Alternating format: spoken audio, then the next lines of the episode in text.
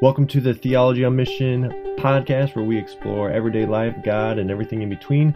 Today, we were sitting with Joshua Ryan Butler, author of the new book Pursuing God. He's a pastor in Portland, Oregon, at Imago Dei. So we just uh, we were recording with him, and uh, now when we started off, Dave didn't have the music, so it really threw him off. So hopefully, this uh, episode is not a disaster. Uh, thank you for your support of Theology on Mission. Please uh, subscribe and give us a review. We love the feedback. Enjoy the episode. From Northern Seminary, in partnership with Missio Alliance, this is Theology on Mission, the podcast exploring God and integrating faith and life. Here are your hosts, Jeff Holsclaw and David Fitch.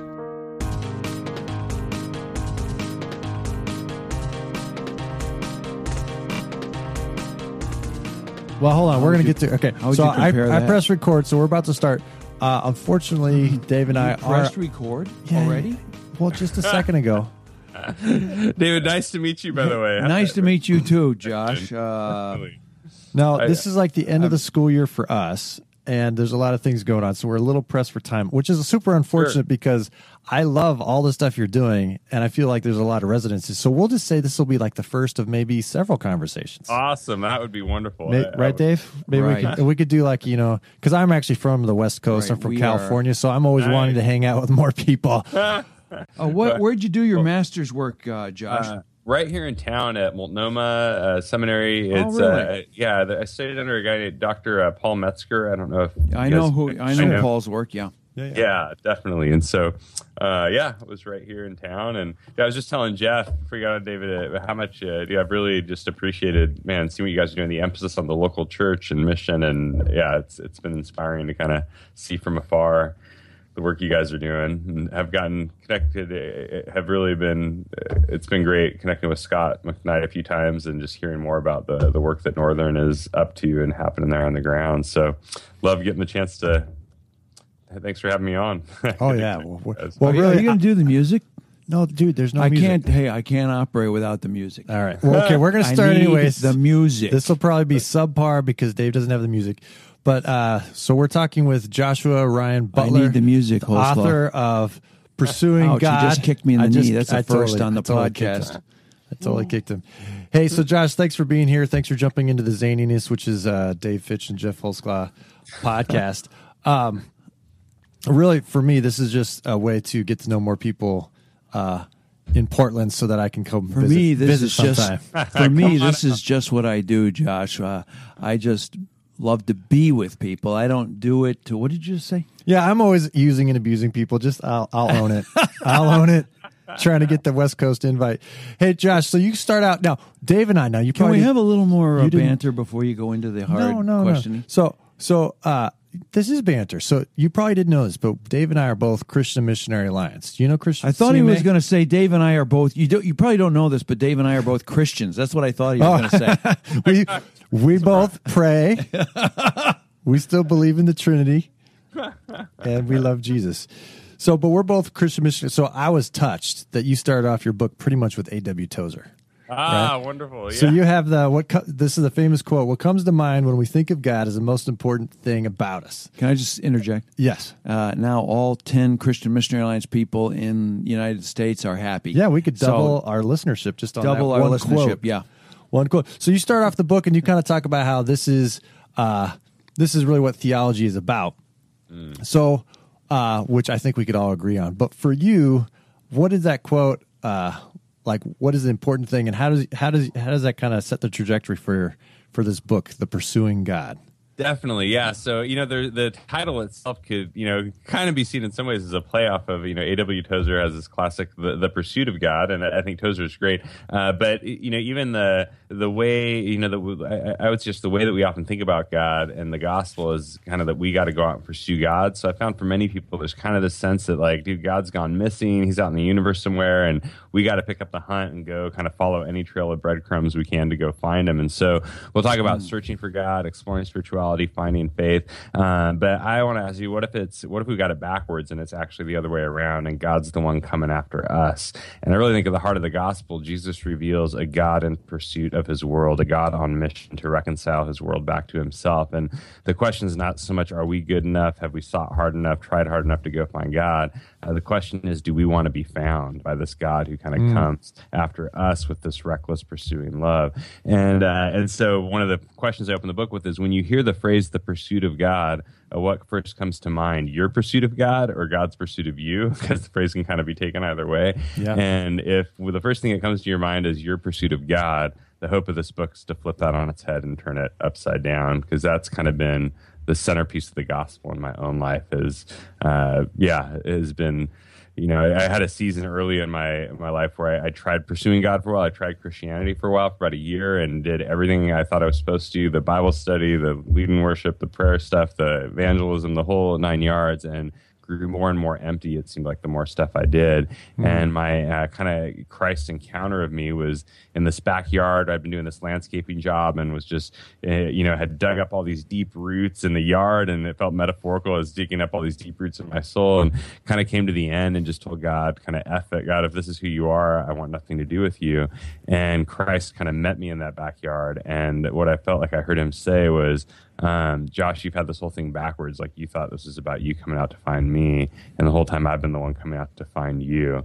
And so this book kind of has grown out of that. That that's been a central theme in my own life, and just trying to reframe maybe how some of us look at, at the gospel and reclaim kind of a, a, more robust picture of the God who comes after I think, us. I think that thought is uh, so worth dwelling on.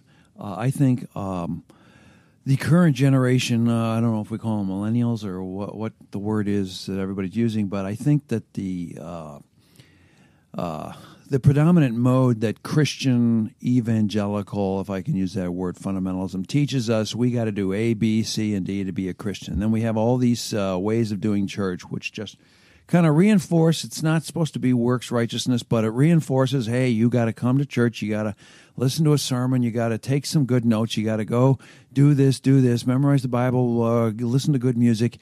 And, and I think uh, it's not until we have this moment like you had in the backyard, for me, it was out on North Avenue Beach when I was 31, uh, that we have this uh, opening posture towards God and a, and a opening up a space to receive Him into our lives and to follow Him in that kind of a, an approach. Have you hey have you have you had a moment like that in your life? I had North Avenue Pier.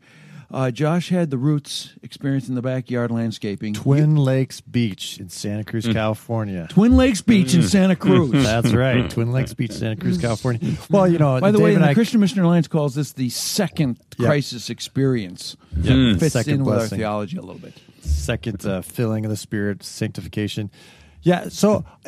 I think you're totally right. It kind of what you explained uh, fits kind of how I was raised. You know, you have your scripture, you have your quiet time, you have uh, prayer, and then maybe you have some ministry service. you have all those different kind of religious activities. I think the mission, what goes by the missional church, has their own set of practices. Right? Mm-hmm. We need to be out yeah. there serving the poor.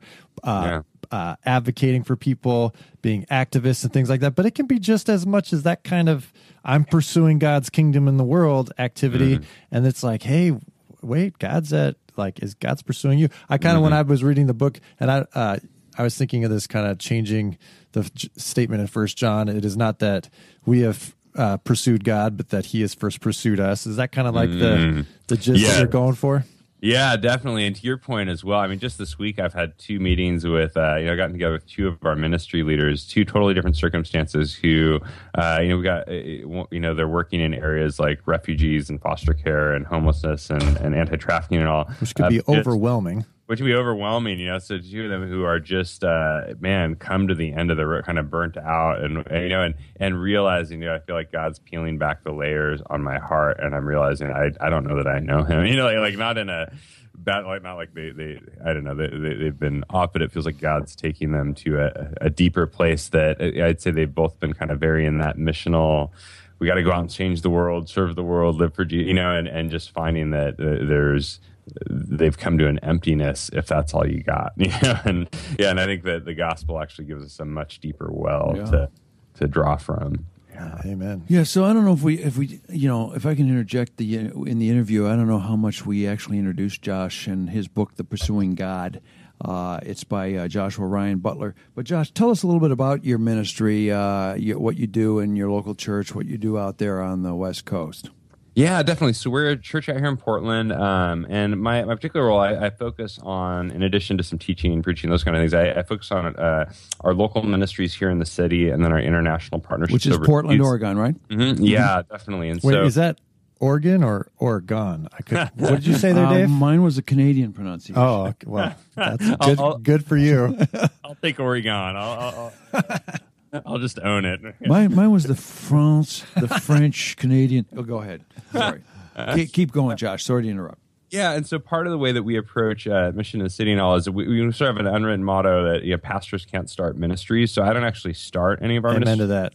We believe that God has gifted the church body, you know, His people with vision, with talent, with imagination, and so uh, my role is more to try and surface and equip leadership, uh, lay leadership from within the church body on a variety of mission in the city. And so we've got about 16 uh, different ministries in areas like refugees, anti-trafficking, homelessness, foster care, and, and a wide variety of, uh, of eclectic things, you know.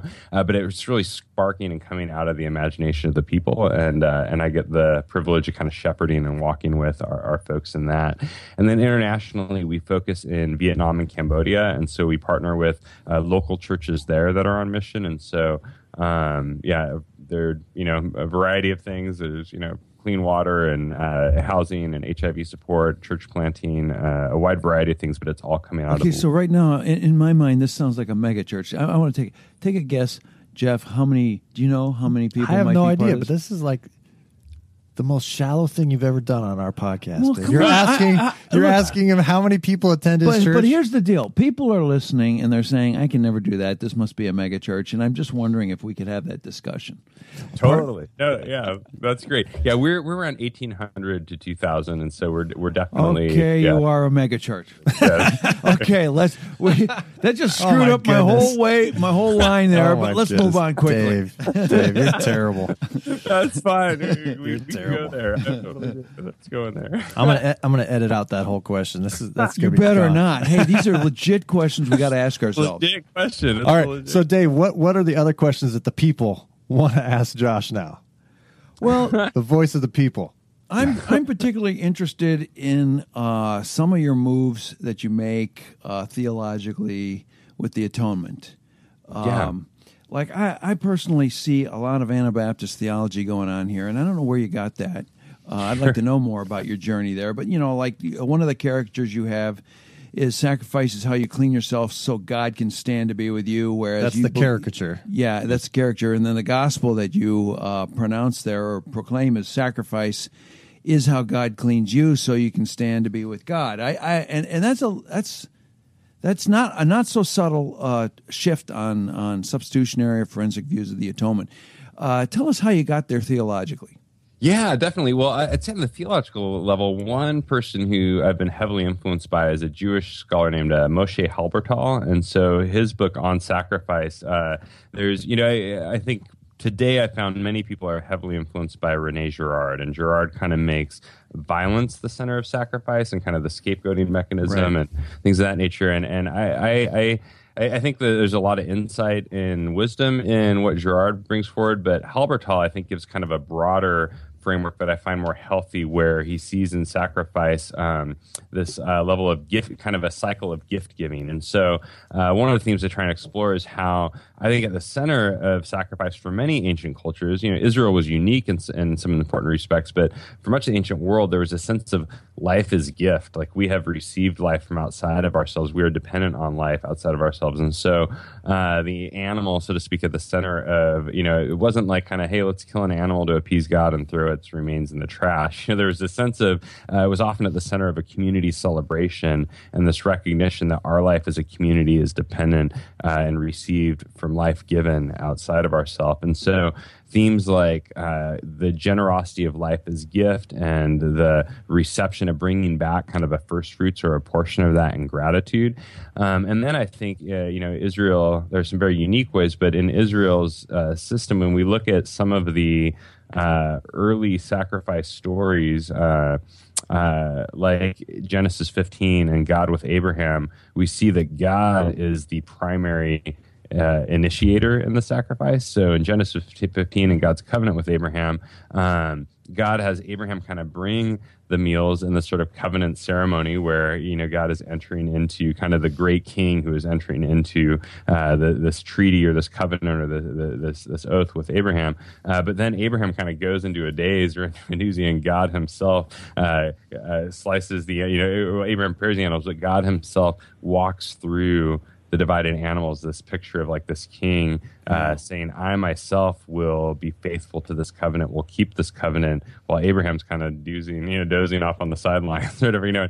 So where normally the ancient practice would have been for the two to walk together through you know showing their, their commitment. So uh, and so i think when israel uh, you know much of their sacrificial system was built on kind of these um, what some hebrew scholars would call foundation stories uh, where uh, they're they're reenacting, I think, and entering into this kind of covenant renewal ceremony of God's covenant with them. And mm. so I think the whole mm. thing is kind of centered around God's initiation with them as His people. And similarly, I would say to the way that we, uh, you know, some parallels are the way that we celebrate the Eucharist or communion today. That um, yes, we prepare the bread and the wine and we pull, you know, the elements together and all, and yet we're not doing it to clean ourselves up so that God can stand to be with us. We're celebrating the God who has initiated and come.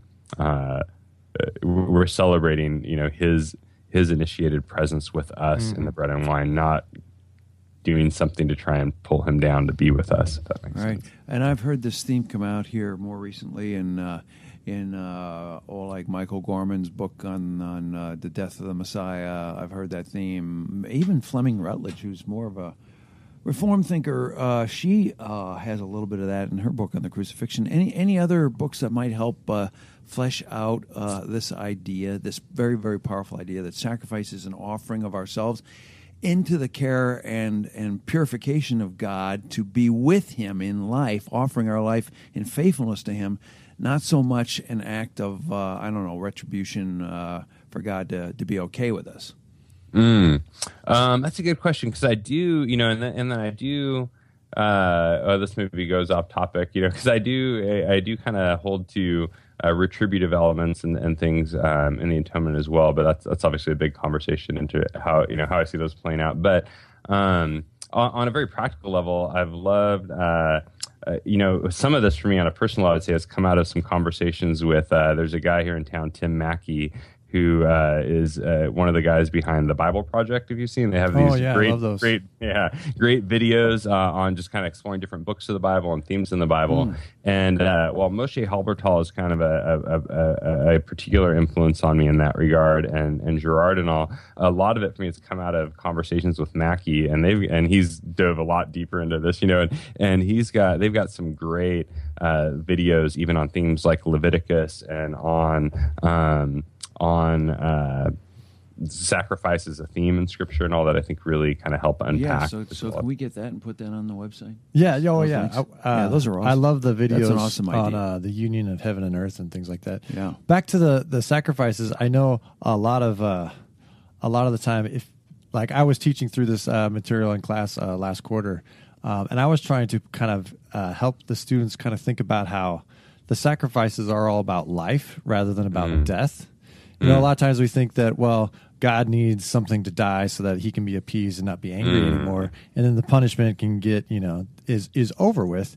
Um, mm. But I think that a lot of times, like the blood is the symbol of life, you know, and so in one sense, God is being given life, or we're being given life, kind of in mm. a substitute for our own sinful death. That's kind of permeating the camp and humanity and things like that. Mm. So turning around, you know, can blood be a detergent? You know, is kind of one way we we talk about it, which is kind of which is totally gross way to think about it. So hey, just for our listeners, quick, I yeah. was reading preface of the, uh, to theology by Yoder. Uh, I forget somewhere around page two seventy or so. For those who want to read more on that and and that whole element of sacrifice, do you, do what what book are you reading through in your class on that one?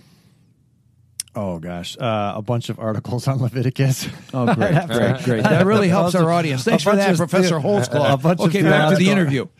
yeah. Well, and then on the you know on the whole distributive and retributive piece too, I do think uh, well one person I've been influenced by there, and it relates to the, the sacrifice conversation is a guy named Matthew Levering, who's a Catholic Yeah. scholar. He's and- out here in Chicago. Yeah, Yeah, definitely. Yeah, and uh, some of the way you know, I I remember seeing him give kind of this analogy of, um, dude, would it be just you know if God would would it be just if God gave us cow bodies? Was kind of theme, right? You know, like human heads and cow bodies, and and you know you could kind of go, well, he's God, he can do what he wants, but on the other hand, no, like it wouldn't be, uh, it, it, it, it would violate kind of God's covenant relationship with creation as a whole if God were to kind of distribute or give to us something that was so inappropriate to who we are. And he kind of looks at the the theme of um, distributive or even retributive justice along along some of those lines of going. It's not so much that God has this bar over his head he's got to meet of like ah I got to meet this bar of justice or sacrifice or wrath or whatever you know in, in order to be able to forgive so much as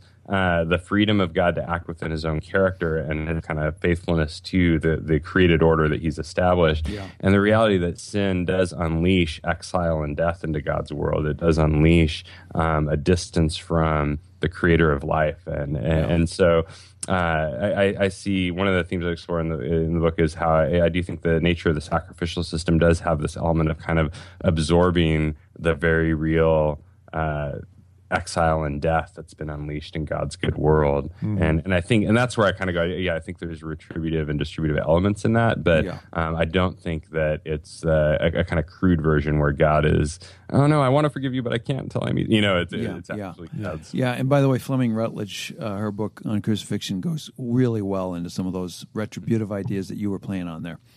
Well, and we don't have to go into the deep the deep theology This of has God's probably been one of the deepest of God's theological wrath. podcasts we've had so far. Well, uh, Thank you, Josh, for really taking us down into the nitty gritty. Uh, no, kidding. no, absolutely. well, I have, so I have another question. You know, since we've you know handled the wrath of God and the bloody atonement, let's talk about uh-huh. the uniqueness of Jesus. So one of uh-huh. the caricatures you talk about, and this is kind of how we met. I think uh, we we had a podcast a while ago about the other bridge illustrations. So instead of the cross being so that we could get to God, rather the bridge is God coming to us and offering His kingdom to a broken world. And we that's how you and I got uh, kind of connected. And so you have this statement where the caricature is Jesus is the one and only way we go to God. But rather, you want to say, well, Jesus is the unique and decisive way that God comes to us. So, what is the importance for you of kind of turning that around and emphasizing still the uniqueness of Jesus, but in a in a pretty different way? Definitely, yeah. Because you know, I, I when I came to faith, there was also I was getting the the bridge analogy where God's kind of on the other end, and you know, we want to get to God, and we're trying to jump over the chasm of this Grand Canyon, but mm-hmm. God's too far away. And luckily, Jesus provides this bridge of the cross, so now we can go get to God. And the whole thing is centered around, dude. God's run away and we got to go get to him. And Jesus just provides the mechanism for us to go get to him, you know. And, and I think that's just backwards to the whole thrust of the gospel. So, uh, one of the things I look at there is in the actual passage where Jesus says, I'm the way, the truth, and the life. There's a lot of other stuff going on there where then, uh, you know, he- he's asked by his disciples, well, like, just, well, just show us the way to the Father and then we'll get to go be with him. And his response isn't, okay, I'll go show you the path or I'll show you this bridge I made. He says, uh, don't you recognize me after I've been with you for so long? Like, I, I am in the Father and the Father is in me. If you've seen me, you've seen the Father. That, that kind of language is showing up there where, uh, you know, it's Jesus is the way that the Father has come to us to find us, and and in context, how Christ is going to the cross, and the cross is the place uh, where God is planting the seed of His kingdom in His corrupt and war torn world in order to reestablish His kingdom in the in the world. You know, and so looking at just, uh, I think it's significant. Uh, a, I'd say I think it's biblically, exegetically, you know, proper to see in context. Jesus isn't saying, "Here's how you go out and find God." Jesus is saying, "I am how God has come to find you." You know, but then practically, I think that again, that just shifts um, our our our framework for who God is and what the Christian life is all about. That it's it's not about us uh, trying hard enough and making ourselves good enough to get to God. It's about vulnerably laying our lives before and receiving the pursuit of the God who's come to us in Christ. And, and the cross becomes the climax of that pursuit rather than in a mechanism that we use to go get to God. So now you don't get into this uh, in the book as much, but then what? excuse me, what are different ways then, or postures, as Dave and I often talk, uh, means of putting ourselves in the way of God's pursuit? Like, how do we, you know, God is pursuing us, and so how do we, or how, as you say, how do we be found? What are the different Yeah. practices for being found? For you? Definitely. Yeah, well, if, you know, if I go back to my own story again, there was, uh, you know, I would say many of the quote unquote religious activities I was involved in, um, I, I, I came to look at in retrospect as actually like obstacles I was putting up to the pursuit of God. you know, like like that. Uh, all of my, you know, my my Bible study, my uh, my worship, my prayer, like all these activities I was involved in, but on a heart level, I was kind of using them to try and go find God to work hard enough to do enough so that He would pay attention and come be with me, kind of thing, you know. And realizing in that place, it's almost like I kind of like the older brother in the backyard of the prodigal son story. You know, I was uh, you know that. So, um, so I think uh, in terms of posture and practices, I you know I think that that posture is one of uh, you know for me I think vulnerably laying our lives before God, like actually not hiding the uh, questions we have of God, not hiding the struggles we feel, not hiding the areas that we've messed up, you know, like actually bringing those um, to God rather than feeling like we need to keep them hidden and so that God won't be, you know, displeased. And, uh, and the, you know, there's, uh, that's for a long story. I won't go that into, but but there's uh, and and for me the the practices though became uh, after that the, it really stripped things back down to the simplicity of word and sacrament. You know that I would come regularly and sit under the proclamation of the word week in and week out, and I would receive uh, the sacraments, and I found the grace of Christ working in me and forming the life of Christ in me. You know, I think the reality of uh, as we come, I think we can take for granted kind of the local church and what's happening in the local church, but the reality of coming weekly to word and sacrament and the fellowship of faith, uh, I think that itself speaks to a posture of receiving because we're not creating the word, we're not creating the grace of the sire, like like we're coming to receive the life of Christ in and through His people. And uh, over the years, I found as that grace of Christ was root, taking its roots deeper in me in the presence of his people, it began to lead again to activities where I, I, I wanted to dive deeper into the Bible. I wanted to share people, you know, tell people about Jesus. I wanted to worship and all, but it was coming from a different posture of, yeah, it, it, the life of God flowing through me rather than trying to get the life of God to come down to That's me. a great. In, that's a great insight, Josh. I, uh, you know, when you think about the the word Eucharist and uh, the offering of blessing and thanksgiving to God, it's it's opening up hands to receive. That's the basis upon which we come to God, the table, and the The Word. Eucharist is Thanksgiving. It's a celebration.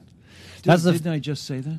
No, you said receive. I don't know. Well, oh, Oh, but to we jump get in, into these arguments all the time. to jump in though, back to the atonement and everything. Like I was just struck by all the fest, like all the things that we think of as sacrifices and all. That was those were all festivals. That was all celebrations. It was a response to God's pursuit of Israel that then you know welled up into Thanksgiving. Um, and I think we often forget that, and we make grace and the gospel into this real dour kind of like message that then we should kind of be humbly grateful for, Yeah. and things like that. So we're talking with uh, Joshua Ryan Butler and his new book on pursuing God, Called uh, The Pursuing the God. pursuing God. From Yes, Thomas Nelson recently came out how many months ago? Uh, like this two month, weeks yeah, ago. May two or three weeks ago. Yeah, May Wow. fourth. I think it was. Yeah, May 9th, something like that. Yeah.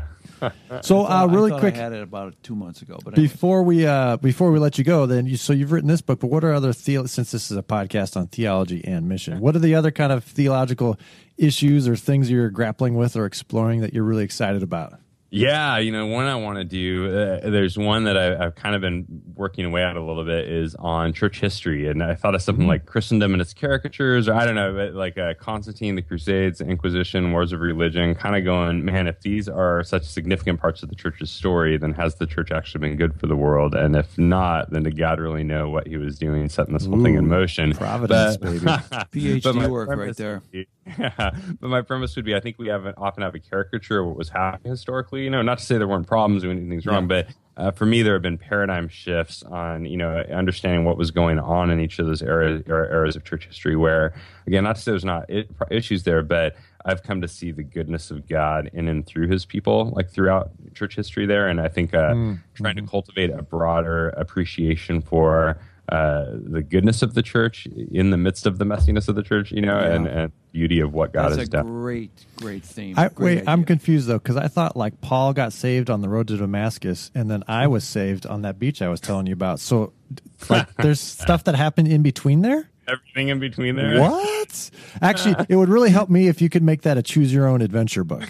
that would. I'm sure a lot of our listeners would appreciate that too. That's just a tip, you know, just a tip. Yeah, yeah, there's stuff that happened in between. Unfortunately, it was all bad. Now, that, that- that's Yeah. kind of the perception. They're today, all you know? heretical and they didn't know how to read the Bible. Yeah.